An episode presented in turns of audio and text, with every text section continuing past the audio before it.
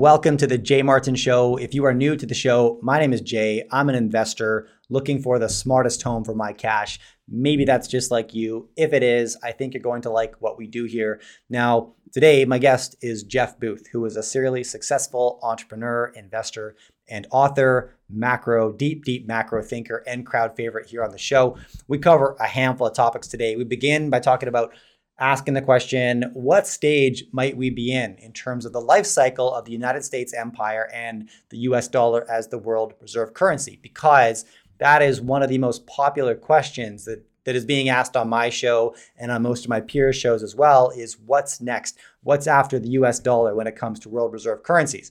And you can go a handful of directions with that. You can go towards CBDCs or cryptocurrencies or gold standards or BRICS alternative currencies, something like this, right? But Jeff points to the fact that that might not be the smartest question to ask. The reason we ask that question is because if you look at the recent history of currencies, you see, you know, the Dutch guilder owning the 17th century. You look at the British pound owning the 19th century, the US dollar owning the 20th century. So the logical question is who's going to own the 21st?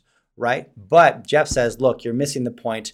What will happen next is a complete disruption of how we understand world currencies to operate on the back of emerging and disruptive technologies. So, fascinating conversation with Jeff, and I know you're going to enjoy it. Now, I want to mention that a lot of my viewers are gold investors, as am I. And many gold investors have an aversion to listening to Bitcoin centric commentary. And as you're going to learn in a minute here, Jeff is an advocate for a Bitcoin standard. But what I want to say to you is when you turn a blind eye to the assets you don't like or, or, don't want to understand, you're the only one that gets hurt. And if you want to be on Team Gold or Team Bitcoin or Team Real Estate and you want to love that asset, the only promise I can make you is that asset will never love you back. All right. And when you put up walls against content you don't like or that offends your, your theories and philosophies, you know, you open up your own blind spots massively. So I don't know what's around the corner. I, I absolutely do not know what's around the corner. And so I want to hear as many perspectives as possible. And I want to hedge my bets and have exposure to as many lifeboats as possible as we go through whatever transition I believe we're going to keep going through for the balance of my lifetime as the geopolitical chessboard continues to be shaken up. So, anyways, I know you're going to enjoy this. I certainly did. I learned a ton, so maybe you will as well. Last thing, as always, I write a weekly Substack. It comes out every Sunday. I love writing it.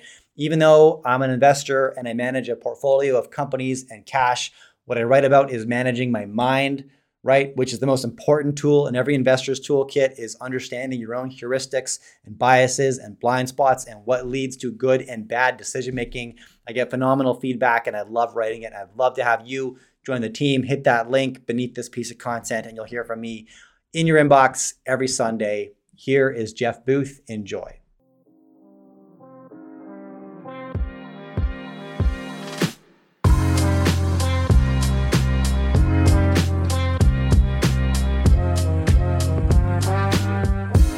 Okay, here I am with Jeff Booth. Jeff, it's great to have you back on the show. Thanks for making the time.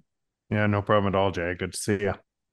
Good to see you. I'm excited to chat with you. So here's where I want to begin. I want to start with kind of a bigger question and then we'll drill down from there if I can.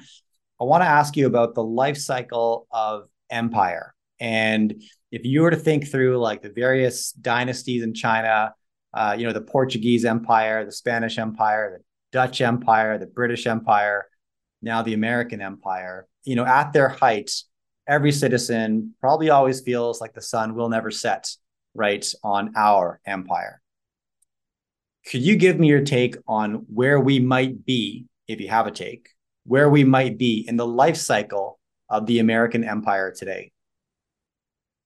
Yeah, I don't think there will be a reserve currency um, like the reserve currency of the the U.S. holds over the world again in um, as we play this forward. Some some might uh, mistakenly uh, view that differently is that's going to be replaced by China, but uh, but I suspect that that is not going to happen.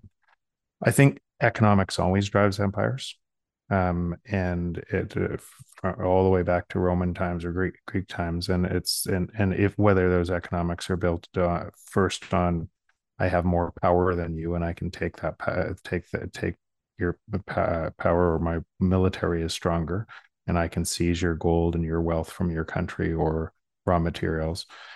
Um, but then those empires uh, typically uh, do the same thing that uh, uh, that all empires do. It's kind of that that choice to be part of the part of that gets eroded, and it gets er- eroded typically from a from a monetary base. The the economy can't serve all of the people the same.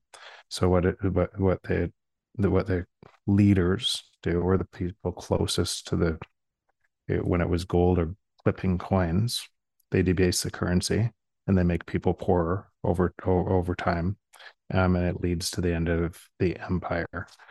Um, so I actually my take on that whole thing is it's actually always been driven by technology or predominantly technology, and why um, and and when you had an inflationary monetary system that had to grow against technology that was supposed to be able to kind of bring more for less um, you would you would start to move apart from the real world and you would start to mask that. And then it would get more so a, a long debt term long long term debt cycle is actually a, a function of getting worse and concentrating more and more control into debt that can't be repaid because technology is actually moving the other way and so back in roman times that might have happened every 600 years where where you'd have a, a, a debt cycle reset um, and now it happens a lot faster because technology is moving faster. And so let, let me ask you then, because you, you brought up at a, an interesting comment. You said, I don't think there will ever be a reserve currency the way we think about it again after the US dollar. And to add some perspective to that, you know, the concept of a reserve currency isn't that old, right? We can, I mean, the Dutch guilder was kind of the first. The, the, Portuguese real in advance of that was like a maritime currency used globally, and the Spanish currency before that, but not in any any shape the way that we know a reserve currency to be. The Dutch guilder was really the first, and that was not that long ago, right? We've had the Dutch guilder, the British pound, um, obviously the American dollar, and that's maybe a 400 year history. It's it's not not that extensive, and so you know, you have to think that's that also came on the back of a world that was much more fragmented. You go back 500, 700 years ago. Um, you know, even the, the, the Dutch Empire was a you know the global superpower, but lots of the world from their um, shores was still unexplored, and the world was not nearly as small as it is today. We've consolidated the way we communicate and explore, which has allowed America to be the kind of power it is. But so if there's what happens next? You, you see a next evolution of what a global superpower is? Therefore, as you know, we've now got this new sort of idea of what reserve currency is, global superpower, but that's constantly evolving. I think it's such a radical departure from what most people would think on your show, um, from most people's frame of reference, because their frame of reference includes everything in the past, and the past never had the things that we're moving into, specifically Bitcoin. It never had something that could be decentralized and secure and uh, it served all of us instead of a small number of us. So so without that if something for the first time had decentralization and security and it never existed before and the winners write the uh, history books then you can guarantee all of human history up till this point has a flaw in the way that we were uh, that we think about uh, history um, and it and it comes down to people's perception of what won won that piece. And typically, what ends up happening is money is superordinate than laws. Um, it's more powerful. If you uh, so so laws get replaced, changed by people who have the most money and can lobby and or or put in their judges or their their favor them over and change the laws. And if it didn't look like that, if it didn't look like that, then you would expect all over the world where money was most broken, you'd expect to have the best personal property laws and best rights and freedoms. It looks opposite, right? That's because money is superordinate than to laws. But we required, because we never had something like Bitcoin before, we required um, institutions to serve the, the purpose of trust. So a bank or a or or a government body or a, or any of the uh, any of the institutions that we count on today serve the uh, purpose of uh, of trust because we had to centralize some of that in institutions and then enact laws to protect us from the institutions. So that would be what the Constitution would look like. That would be like what the Magna Carta look like. And what those constitutions or or laws enshrined in property rights and, and people's individual rights and freedoms, they produced stronger economies because there were more shots on nets from the free market to produce more opportunities. And so those and and and so those free markets created uh, created stronger economies. And then over time but if money is broken again that that goes away. And and you can see all around the world it goes away when money is most broken so the question is is money broken today and we can see all it is is a ledger um i go a little deeper just on this topic from a and I'm going to take a different different angle into it. If you think about human coordination, we're all coordinate, we're all connected all over the world, right? For our batteries to run our Teslas, they come from cobalt in Africa, uh, in West Africa, and if those people weren't paid two dollars a day, you couldn't drive your Tesla. And so that connection to labor all over the world is is um and and and if you can essentially make somebody else's labor cheaper through monetary policy and and drive their wages down where you export your inflation to them or wage deflation to them then you can capture their gains for a while. But it doesn't last forever. And so here's the other take i would say. Human history us as part of human history. We're uh, all we are is um, energy storage and compute. That's what your mind is. That's what your body is. It's it's limited energy limited storage limited compute. We stitch that together through money so that other people can do other things and you don't have to do everything in your life to be able to provide this the service to your life. So that's trust in money and that's that abstraction that we stitch together so that we can coordinate human labor. Now we can each be a piece of the economic puzzle and do more and more things. Well somebody could be a butcher somebody else could be a, ba- a baker and you can make that work and you can divide labor through trust in money. So that creates that limited energy limited storage limited compute into a supercomputer which is us when that supercomputer breaks down when you have break uh, breakdown in trust in fact look look at again back to money if that's a layer that uh, holds it together. Look at a big city. So bigger cities have more compute um, before the internet. Um, bigger cities had more compute, and so people moved to the from the small towns to the bigger cities because there was more going on, and it feeds back. And you look at the power law of different cities, um, and to, to, to towns, you can see what happens. But then ask yourself the opposite question to that and you say what about a big city where, where with really broken money and you can see there's no compute it breaks down so that whole thing and it's actually another piece of that thing you asked about empires is also driven by us searching for higher forms of energy more energy so the british the sun never set on the british sail, sail or flag was a result of them finding coal as a form of energy, a higher form of energy, um, before others had. In the U.S., a big portion of the U.S.'s strength was them driving to oil before before others. So oil, higher forms of energy.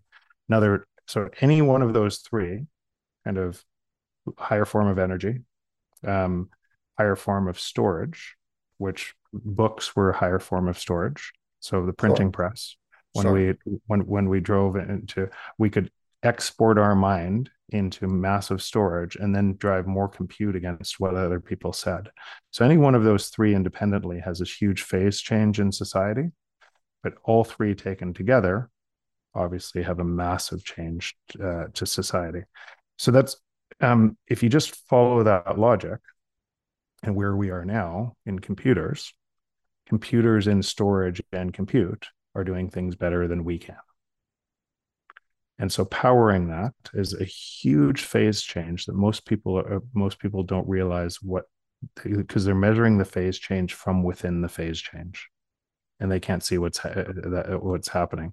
And to me, that's why I've become kind of uh, quite an active proponent in Bitcoin, is because it's outside of that system, decentralized and secure, with no counterparty risk.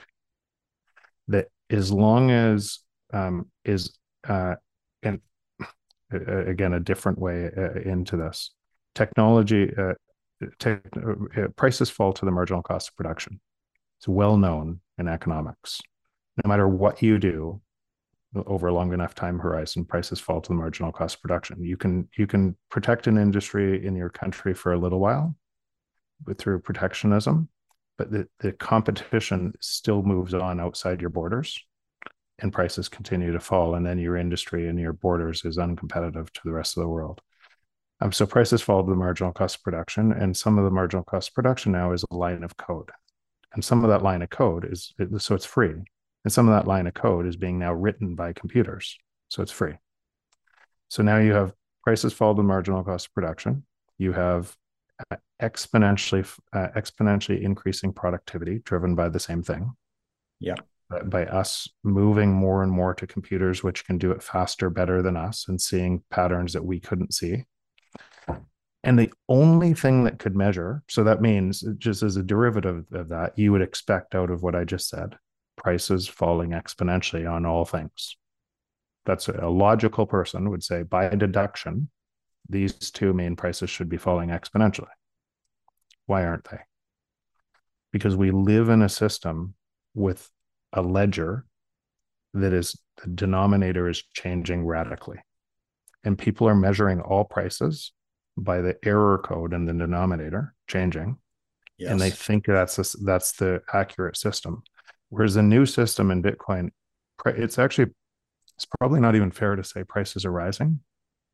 It's probably uh, prices are only rising when measured in your ledger that is wrong.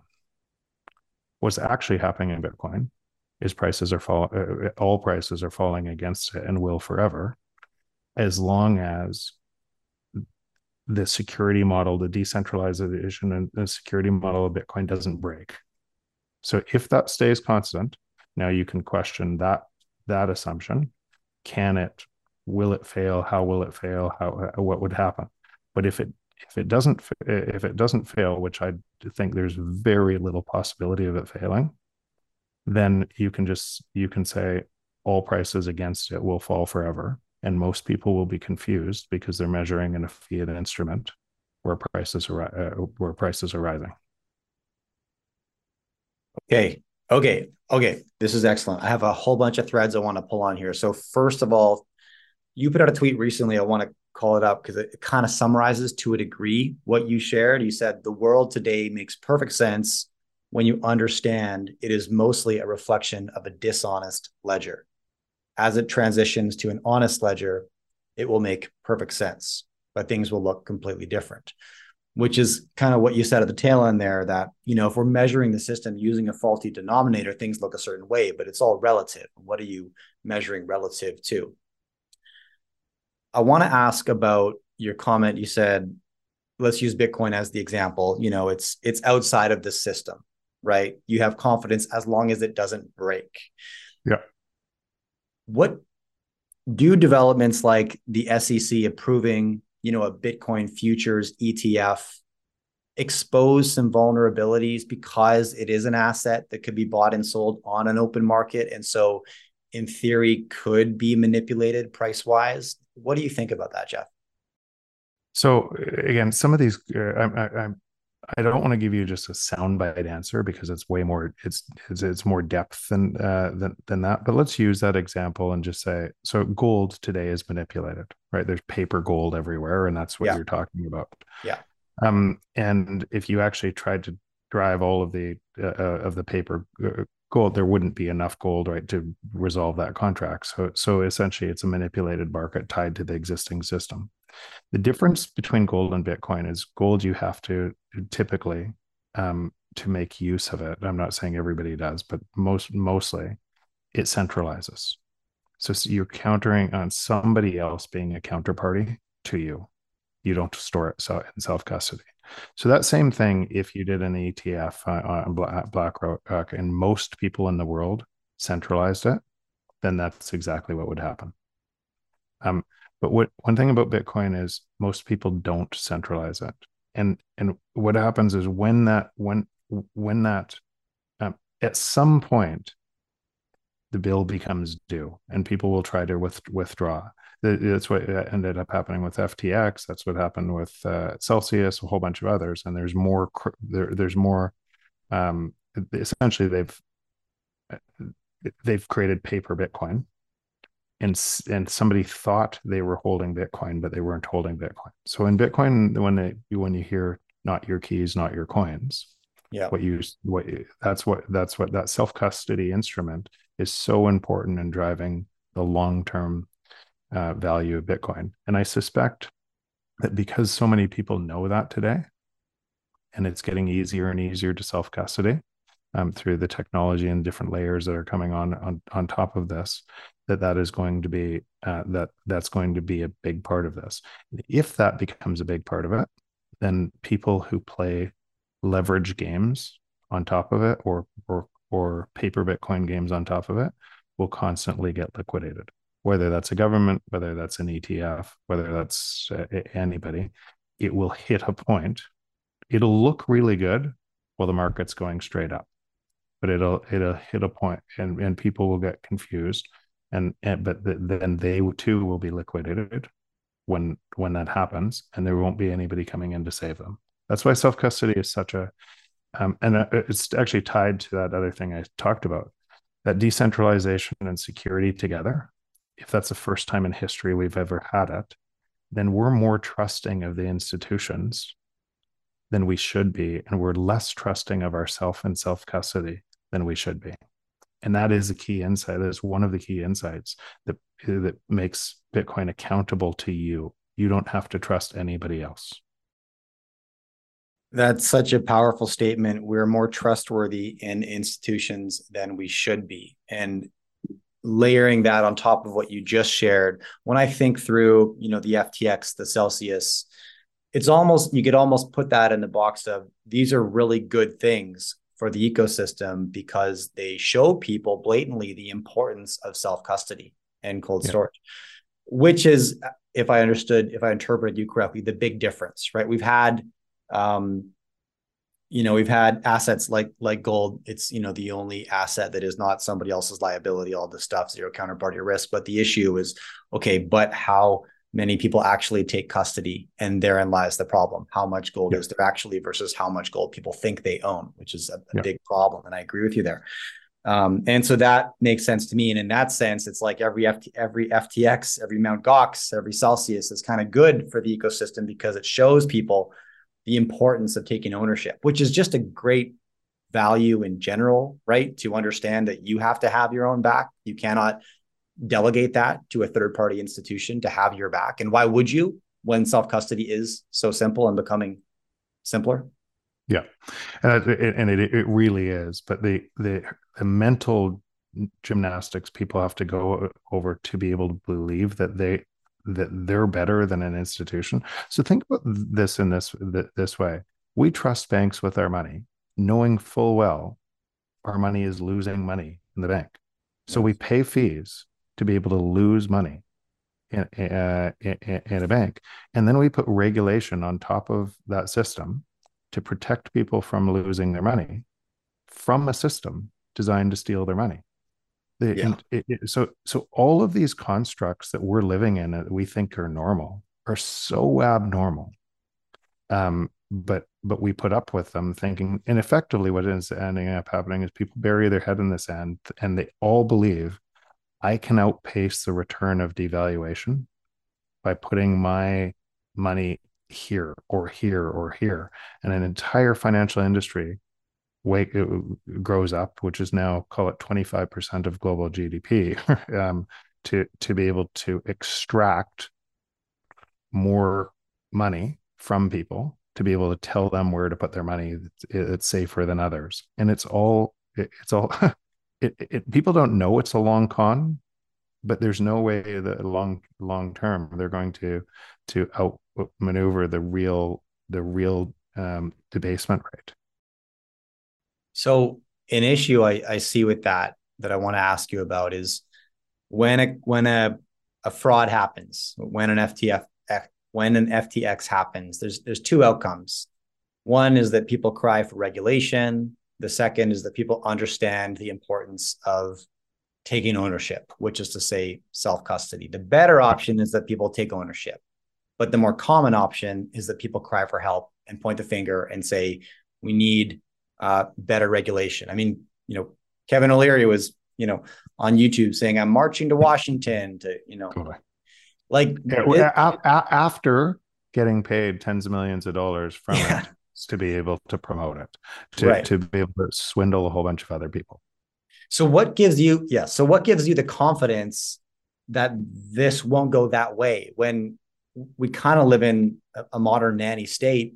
People love to um, delegate accountability to anybody else and uh, and be protected, which you know is and the result. Well, so I, I, I I've said this often. I don't expect this to be a a, a, quick path. I don't yeah, expect this to to to be. So there's some people that would say that in in two, three, four years, everything's going to be Bitcoin denominated Bitcoin. That's going to be the way the world looks. I suspect that's not going to be the way the world looks in in that time.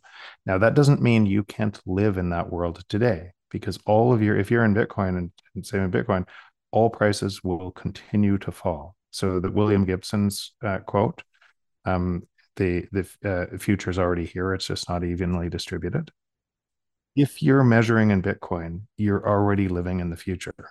And what you realize beyond just the prices falling um, and it's going to be volatile it's, it's actually going to be the exact mirror image of the volatility you see in the existing system. In the existing system you're seeing prices go up with volatility and in in in bitcoin you'll see prices falling with, with volatility. It's a it's a mirror image but you're already living in that system. One level deeper to that system if you understand bitcoin that all it is is an honest ledger what would the world look like on an honest ledger? And who would you want to do business with each day? And who what type, of people would you want to know? Would you want the people that are that have done the work to understand it's just an honest ledger and trade between all humans matters on an honest ledger. And the mere reflection of that world would give incentives to that. Or would you mm-hmm. want to live in the dishonest ledger? And what would the mere reflection of the dishonest ledger look like? And so, so for me, not just the prices falling, all prices falling, including house prices, including all prices, all prices are falling in Bitcoin, and they do virtually every year and they constantly do, uh, constantly do. More important than that is I'm spending my time on an honest ledger, and the people that you meet that are also that have done the work to understand what I'm saying. Um, you meet them at a di- different level because you know it's not through like how could you expect in in politics because politics is just theater today on top of a dishonest ledger because all parties need to manipulate money faster and faster and faster, no matter what party you're in. So, so how could you expect voting for that or trying to make more money from it couldn't have bad outcomes when the ledger has to be debased further and further? There's 400 trillion dollars of debt in the world today, and it's already insolvent. So everybody that's spending their time yelling at each other within the existing system are actually empowering the existing system. If 90% of your time, 95% of your time is listening to Fox News or CNN, or you think Trump or Biden or yeah. whoever on top of that system, or in Canada, Trudeau or, or Poilievre, and they might be individually, whoever side you pick, they might be individually uh, de- decent, but the system itself requires manipulating the ledger to be able to uh, to be able to survive. And so what's happening is that's that that ledger is being replaced by an honest ledger over time. So I need to ask you then, because one of the biggest conversations that occurs on on my channel and, and obviously all of my peers is about BRICS currency alternatives and what might be being created right now. And you know, if, if you think through like why are people asking that question, it's maybe just as simple as where is the puck going next, right? If the Portuguese real sort yep. of dominated the 15th, 16th century, Dutch guilder 17th, the pound the 18th, the dollar the 19th, like what's next? And that's what people are trying to answer. What's next? Who's going to take the puck next? But is that the right question to be asking, Ben Jeff? So so I understand the question, but most people are really bad at doing second, third, or fourth order derivatives. So they look in, in the next thing that's going to happen instead of the thing at, that that causes. They're ter- terrible at. Uh, most yeah. people are really bad in thinking second, third order derivatives. And so what's what's happening is they're falling into that trap because financial media is falling into that trap, and it sounds like a good soundbite, but without asking the what would that look like? So most of these BRICS na- BRIC nations are export nations to the U.S. Right, or between themselves, right, and they all want more jobs. In other words, they want their their labor lower, right? So they can attract the jobs in because technology is replacing a bunch of these over time. so they're trying to devalue their currency faster than their neighbors to be able to trade. And and the US is still primarily the buyer of the world. So if you're selling raw materials to China, so China can produce with low cost labor products that are going to come to the states be bought by the by the states, but there's no final buyer. It kind of defeats the per, the the purpose. Anyways, now just imagine these different currency units. All what do they what do they actually resolve to? Right? Do they resolve? And, and I know some people are saying, okay, they're going to resolve to gold. And that is actually a potential short term um, transition to Bitcoin. Um, but I don't see it as a long term because who would trust? How would how would global nations all to get together and trust who has how much gold, and then and then trust in this system that in this world that we have today that um, that they're going to be honest with that system and trade and and and and and, and move the gold when they uh, when their balance payments can't be uh, can't be met. So I suspect um, I suspect that system also breaks down over time, and more and more more and more countries, whether it's countries or individuals. I think this is uh, I think the best way to look at Bitcoin is it's a bottom up disruption, and all technology is is bottom up. So what happens to to um, to typically the incumbent in a technology uh, change such as this is they do that uh, they try to protect their monopoly.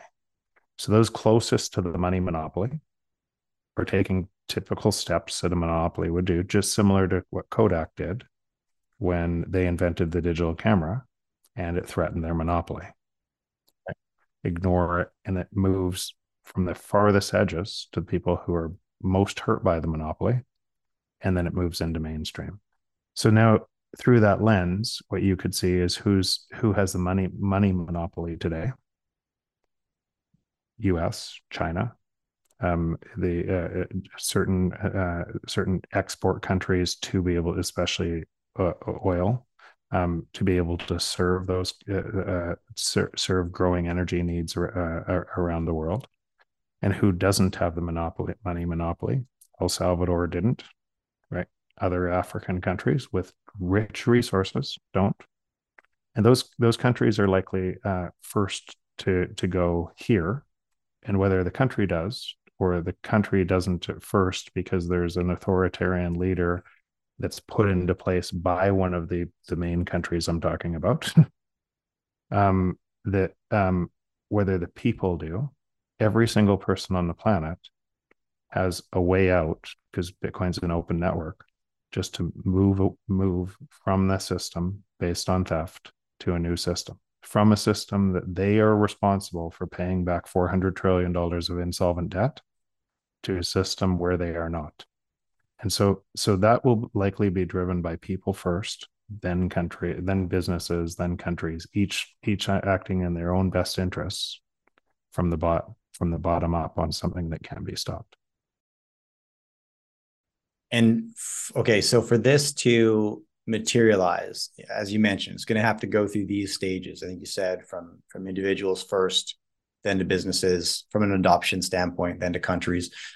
Um, I, that's how I see it too. I, I I agree with that. Now, what is the role and and what is the purpose and maybe future, therefore, that CBDs will play uh, in this evolution, right? Are CBDs, you know, government's sort of last ditch effort to to provide this option, or at least the the image of it to citizens? Is it, you know, what is the role? What is the sustainability of the CBDC projects? And what do you think? What do you think is the inevitable outcome? So I think they'll be tried and they will fail spectacularly. Okay. Um, and because all a CBDC is is surveillance. It's not money, right? It's and it's really important. Well, like why is a CBDC needed? The CBDC is needed because four hundred trillion dollars of debt is already insolvent. Yeah. And the only way to make it solvent is to steal it from you. And and the only way that you would do that is is once you're on a digital ledger and somebody could say, oh, this person has too much wealth in their houses, or I'm going to tax at a different rate and I'm going to press a button and this yeah. whole entire group is going to transfer their money back to the state. That is what a CBDC is. And it will be voted for by the majority of the, a lot of the population because they won't see that coming. Yes. So, and, and once in, and once embedded. So the, the only way away from a CBDC I, uh, I can see is Bitcoin the good the good news and and it's why it's it's way more important than I'll bet you a lot of your listeners realize because with without bitcoin that is that's what would happen but by by by transferring so much control to the state and removing the free market force then living standards must go down. So again look all over the world and say where is it where is communism or state control that you can't predict people's ideas? You can't you both can't predict what the market is going to look like and people's reaction to the market. That's why the free market does that in a better more efficient way. And we live on top of that free market so for a state to take all of that control and essentially say to people i'm going to i'll you babysit me right then living standards must go down over time and, and individual rights and freedoms are lost. And just just for an instance, um, for all those people that think this is a good thing, what does North Korea look like? Right? What does that state look like when the, when when the state can reach into your home and tell you what to think? Um, and and if people don't think that that's happening today, they should they they they're not they're not as close to because that's what's happening with kind of what uh, big tech and the state in censoring people. It's it's already underway. It's it's massively underway, and that system is dominating your view because most of the people are are reinforcing that view and yelling at each other with uh, uh, different sides of that equation from that system and making it stronger all the while. So by dividing against the political process or whatever, going and breaking windows or marching on Wall Street. Um, and then you go home and then magically all the windows are fixed. Where did the money come to do that? It came from your pocket and your ability constantly reinforcing that system. That's why that's why I'm become such a proponent of Bitcoin because it's the only way out of that dystopia that I can see, and it, it and it's a free market force. Now, when you say most people will still vote for this system, this CBD system, and again, I agree with you. I think it's a really easy sell, unfortunately, to the mainstream public, especially you can provide the smallest incentive to say switch over to your CBDC account and you'll find, you know, cool $400 waiting for you there. Like people will take that bait all day long. U- U- UBI through this. Yeah. Yep, 100%. And I agree. They, they won't think through the long term outcome or won't believe that we could live in such a sort of corrupt surveillance state. I, know a lot of people have a hard time wrapping their mind around that, that, you know, we can't trust our elected leaders in the way that maybe we'd love to. Uh, and, and all things are not what they seem. But I, I think that people will be for it, absolutely. Uh, if this moves forward, inevitably decreases the living standard of the average individual, things have to get a lot worse before people start looking for the lifeboat, right? And that's how most empires eventually fracture. Most currencies fail. Things have to get really, really bad. And when I say really, really bad, I mean the wealth gap has to massively widen, much more so than it has today, for there to be a popular uprising and say, but you know, we're seeing the rise of populism right now. And so what would be different, Jeff? What needs to change for the popular uprisings we're seeing today to be a popular uprising out of the system instead of just in the two opposite ends of the same system, if that makes sense. Yeah. Friend of mine was uh, climbing McKinley, and and on the landing on McKinley, um, a uh, the pilot he saw the plane flipped over, and uh, and and he he asked at the bottom, he goes, "I guess that business is out of business so, uh, because all the people died and everything else." I said, "No, that's our airline." And then my friend looks at him as uh, that people forget and so and so what happens is people get comfortable with their time and space right? They measure right around and they they hide and they say okay no my life's not so bad and it gets worse and worse and worse. And they and it happens to like frogs boiling in a pot that they don't see it. And you can see this again if you just zoom out and take your yourself out of this it's so hard to see this because we're the center of our own movie. And we are all the center of our we're the own we're, we're the star of our own movie and we in our heads so much but if you look at other countries that were also the center of their own movie, and different people in those countries, how do they act? So let's look at Argentina today. Right, you got 120% inflation rate. It's way worse. So society's uh, divided. It's terrible. At one time, 50 years ago or 60 years ago, Argentina was the number four uh, uh, country uh, in the in the world as far as GDP.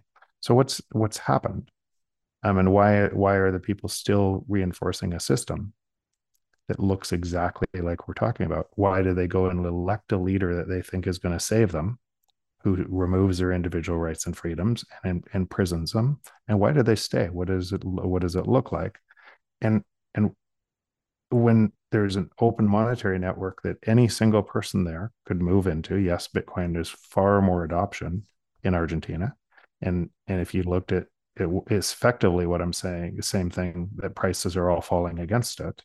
It's in in Argentina pesos, it's setting all time highs, right? But it's not really moving. Everything's falling against against yeah. it. But the people there, why isn't why is it ninety percent of the population?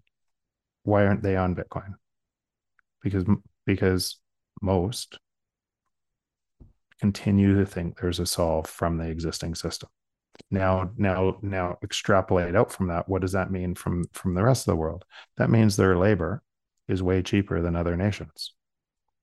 And that means business can go back into assuming a decent political environment or whatever to uh, safe safety for business.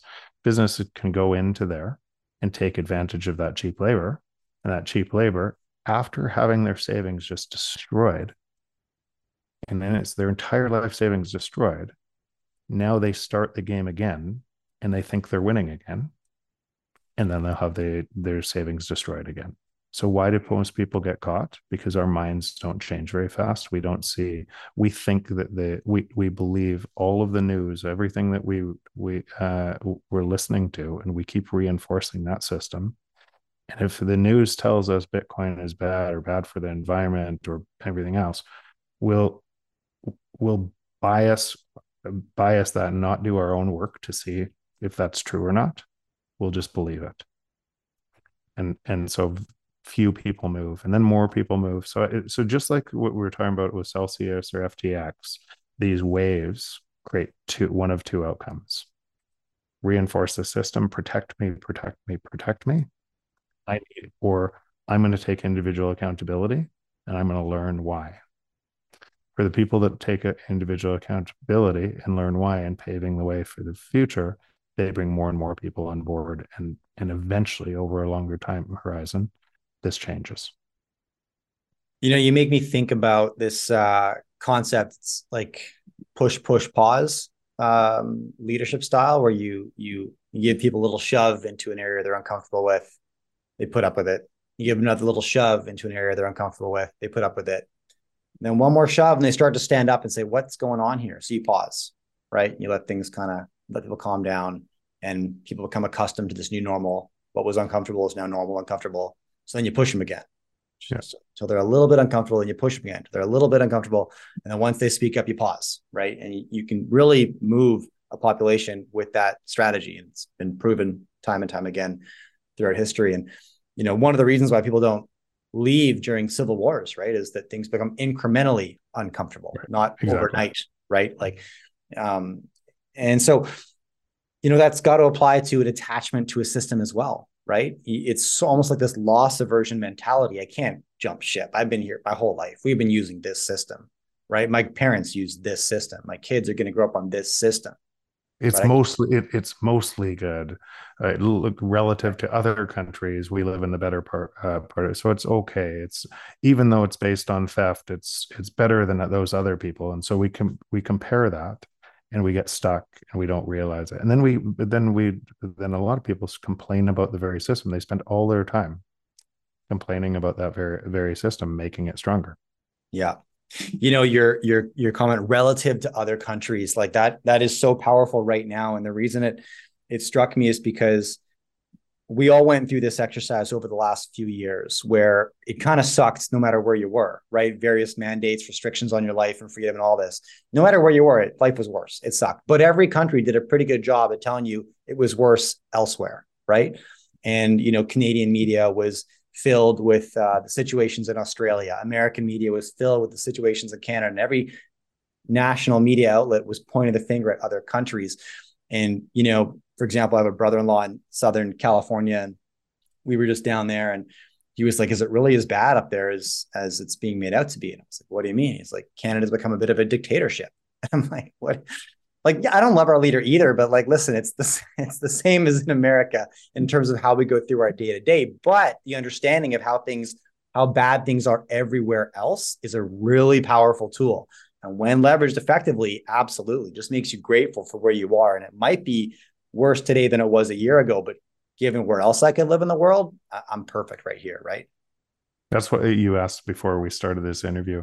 That I've been traveling for the last couple of years. That's why. That's why I I wanted to see in my so so I was so tired of living in in that over and over in in my in my kids my life. I wanted. I just said I'm out. I'm gonna I'm gonna work from the road. I'm going to travel uh, travel the world put my kids in online school and, uh, and and we did that as a family it was remarkable it didn't look anything like people said it looked like in these other regions nothing like it yeah no no doubt and similarly if i just went out the headlines that i read about california i would have thought i was walking into some overwhelming woke nation turns out yeah. it's the california i visited five ten years ago same same place right. more or less right subtle changes okay so uh, maybe as we're wrapping up here i know you got to jump in about 10 minutes um, you know, are you going to stay in Canada, Jeff? Are, are, you are you comfortable here? You've been traveling a ton. You've experienced, you know, you could take your family anywhere, right? Um, my, my, family's going abroad again in, February. We're going to spend about a year in Bali uh, for a handful of reasons, quality of nice. life being one. Um, you know, there's something about a cash economy that gives me a bit of comfort as well. I'm not sure why, but but what's your take on on where you're gonna? You got a young family. Yeah, so uh, I am.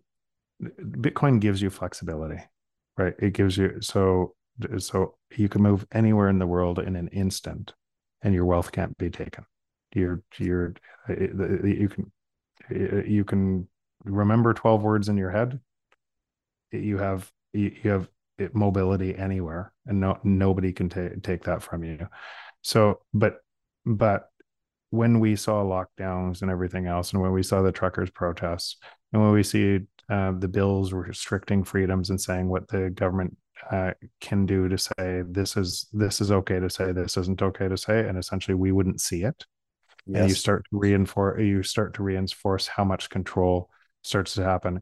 It makes me and i think it should make others um uh, more open to be and and more fle- want to be more flexible.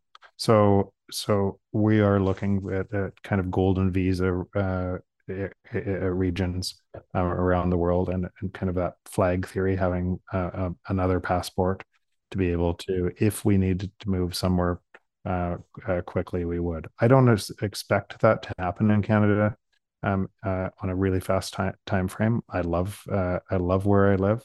Um, I love friends and everything else that I that I have here, but I think it is incumbent on most people on on everyone to, if they have the means, to be able to to uh, build flexibility, to build some flexibility into what's coming. The the, the world's going to be, um, if you're measuring the world from the existing system, which predominantly people do, it's going to seem is going to seem really chaotic. It's going to get a lot worse.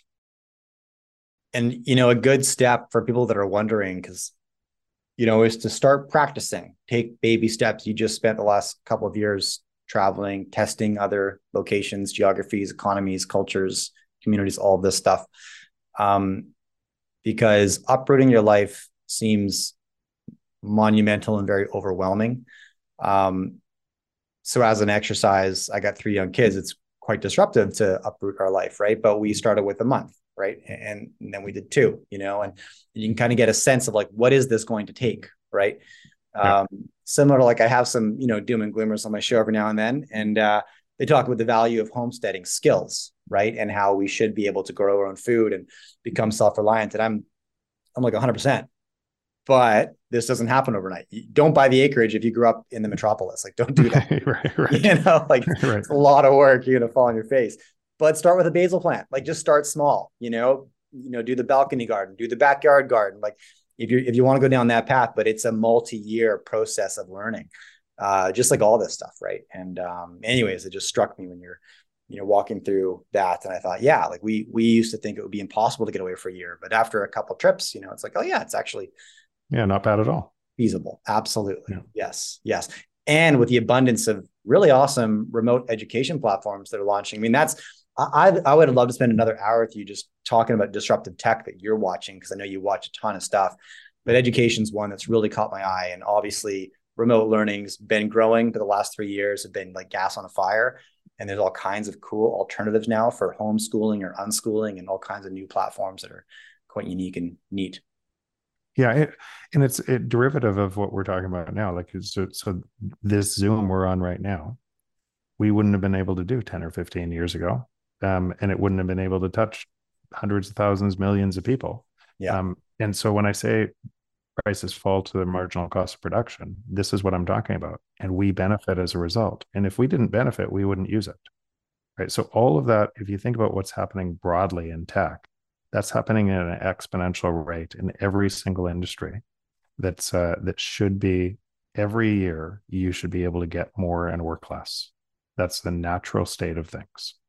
But we we're wired into the exact opposite state of things, where you have to work, uh, for, except for a very small percentage of the population that that wins because of that. At least in this time, until it'll be taken back from them um, through CBDC. Um, the uh, they uh, most people are working more getting less and so when when you when you put entire planet of people into that situation which is really modern day slavery because somebody gets to steal your money um, you uh, you you obviously have the the effect of it feeling chaotic as people are saying forget i'm not doing this anymore mm. Do you okay? I know I said last question, but just because some of the stuff you said there, you know, would you expect as part of this transition period for us to experience astronomical tax rates that would be hard for us to imagine? But you know, when FDR was in the president's seat, I think the highest tax bracket of the United States was 80, 80% or 81%. Like, can you imagine? I mean, what that means is that, you know, you're working eight days for free, then you get paid for two. Then you work eight days for free and you get paid for two. I mean, that's how that works in reality.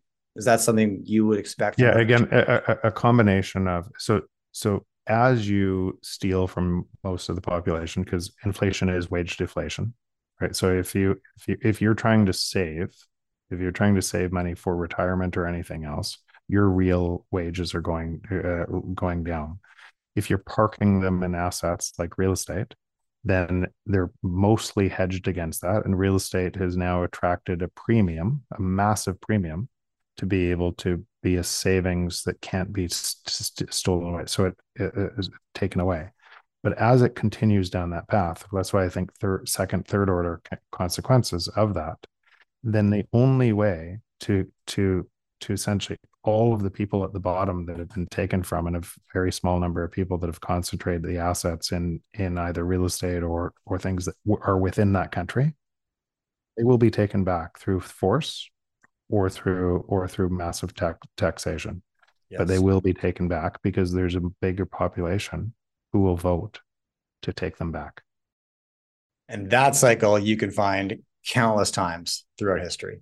Um, exactly yeah, so I think so. So one one quick thing I'd just say, yeah. if for for people that are listening to this, I, so the I wrote two articles on my site beside my book. So at jeffbooth.ca, there's two articles called one's called The Greatest Game, one's called Finding Signal in a Noisy World. Read them in that order. And you could see going back years ago the predictions I made and where we are in the cycle um, uh, of the greatest game, and then and then finding signal in a noisy world. And I would say I would say this: most people are really bad risk allocators, and and and because they don't they don't measure the risk inherent in their own system. They just measure the risk in the new. If you if you think a quarter a t- tenth if you think there's a 1% chance that i'm right on on on this and your allocation to bitcoin is zero i would say you're making a huge risk mistake. From there learn learn why i'm saying saying this do the work to be able to understand why this is uh, uh, this is important. And i suspect that as you do you'll increase your weighting um, and and probably over time also increase kind of how you're you're how positive you are on the future because you'll see more people that are really positive on the future there. Yeah. I, I like that as a closing note. And if nothing else you know it you operate differently psychologically by knowing you have a lifeboat like just by knowing you have it everything right. you make different decisions less short-term thinking less reactive right? You think smarter, think longer term uh, for a whole bunch of reasons. The greatest game in finding signal in a noisy world. I'm going to put links beneath this content so people can check those out. But jeffbooth.ca is also where you can find them. Jeff, it's always a blast having you on. Thanks for making the time. Yeah. Uh, love chatting with you, man. Yeah, great seeing you. If you enjoy my content, do me a favor follow or subscribe to this podcast. Drop me a rating and a review and share this with a friend. All of these things allow me to get bigger and better guests on the show. Now you can catch me all over social media at jmartinbc. Thanks for tuning in.